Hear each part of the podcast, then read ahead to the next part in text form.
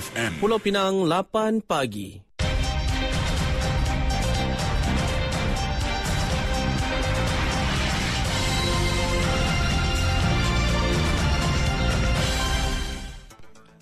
Warta Mutiara bersama Alias Syirahim. Assalamualaikum dan salam Malaysia Madani.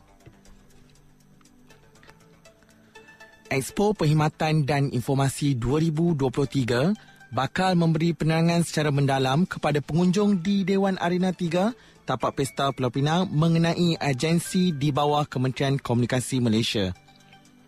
Pengarah Japan Pulau Pinang, Sabri Said berkata, Expo yang diadakan ini memfokuskan 8 segmentasi utama iaitu Kementerian Komunikasi, Kewangan, Pendidikan, Kesihatan, Penguatkuasaan, Perumahan, Keusahawanan dan Pelancongan. Dari segi objektif uh, Expo Perkhidmatan dan Informasi adalah uh, bertujuan untuk memberi maklumat dan juga memberi peluang kepada pengunjung untuk terus uh, mendapat perkhidmatan di kaunter-kaunter Jabatan Kerajaan pihak swasta dan juga pihak-pihak lain yang kita jemput. 28 jabatan dan agensi kerajaan serta pihak swasta.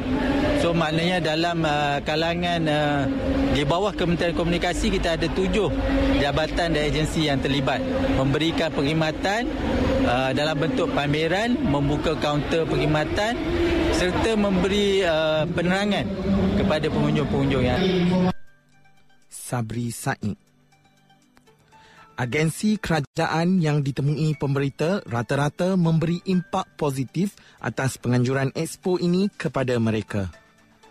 Harapan pertama kali uh, kita berasa teruja juga sebab ini kira pertama kali kita sebab kita daripada HQ turun sama-sama untuk bersama dengan Finas Zon Utara uh, untuk uh, kita memamerkan kita membawa uh, artifak uh, yang berada di Finas HQ untuk me, apa, kita untuk meluaskan kepada orang awam uh, se, apa, se, di wilayah utara lah untuk mengenali Finas lebih mendalam lah. Dan kita ada archive yang berkaitan dengan dokumentari uh, berkaitan filem untuk kita pamerkan kepada semua orang awam. So, Baik, antara objektif uh, Mutiara FM uh, terlibat dengan Expo Perkhidmatan dan Informasi ini adalah uh, ini adalah salah satu kita punya radio di lokasi lah. Aktiviti radio di lokasi. Kita bawakan DJ Corner dan kita bawakan DJ uh, Mutiara FM untuk orang kata apa terlibat secara langsung dengan aktiviti-aktiviti yang yang yang disusun atur oleh oleh pihak uh, penganjur mempromosikan Mutiara FM kepada pendengar-pendengar di Pulau Pinang. Uh. Ana Syuhaida Ismail dan Firoz Sanjay Mat Husin. Expo Perkhidmatan dan Informasi itu berlangsung bermula jam 5 petang hingga 11 malam semalam.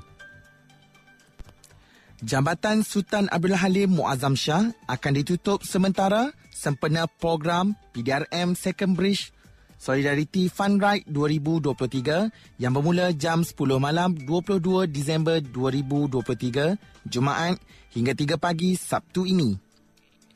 Jambatan kedua Sendirian Berhad dalam kenyataan berkata, jambatan itu akan dibuka dan beroperasi seperti biasa selepas tamat acara berbasikal tersebut. Menurut kenyataan yang dikeluarkan, Jabatan Kedua Sendirian Berhad menasihatkan orang ramai supaya menggunakan Jabatan Pulau Pinang sebagai jalan alternatif dan mematuhi semua papan tanda serta arahan diberikan. Pengguna lebuh raya juga boleh menghubungi hotline Jabatan Kedua Sendirian Berhad di talian 1300302828 untuk mendapatkan maklumat trafik atau ingin mendapatkan bantuan apabila berlaku kecemasan. Agensi Penguatkuasaan Maritim Malaysia Pulau Pinang telah menahan lima nelayan Myanmar di kedudukan 20 batu nautika barat daya Pulau Kendi pada Sabtu lalu. Pemangku Pengarah Maritim Pulau Pinang, Komander Maritim S. Nak Rong berkata, ketika ditahan, semua nelayan asing itu berada dalam sebuah bot nelayan kelas C. Menurutnya, hasil pemeriksaan hanya Tekong mengemukakan dokumen pengenalan diri yang sah manakala empat lagi gagal berbuat demikian. Kesemua mereka yang berusia 23 hingga 43 tahun dan bot dibawa ke JT Libongan Batu Maung bagi siasatan lanjut. Tambah beliau lagi, hasil pemeriksaan bot tersebut disyaki melakukan kesalahan mengikut Seksyen 8 Kurungan B Akta Perikanan 1985 iaitu tiada kebenaran menggunakan kru warga asing daripada Pengarah Perikanan Malaysia dan disiasat mengikut Seksyen 6 Kurungan 1 Kurungan C Akta Immigration 1959 Palang 63 iaitu gagal mengemukakan dokumen pengenalan diri yang sah dari sungai hingga ke segara, Palestin pasti merdeka. Sekian Warta Mutiara, berita disunting Faiz Mustafa. Assalamualaikum, salam perpaduan dan salam Malaysia Madani.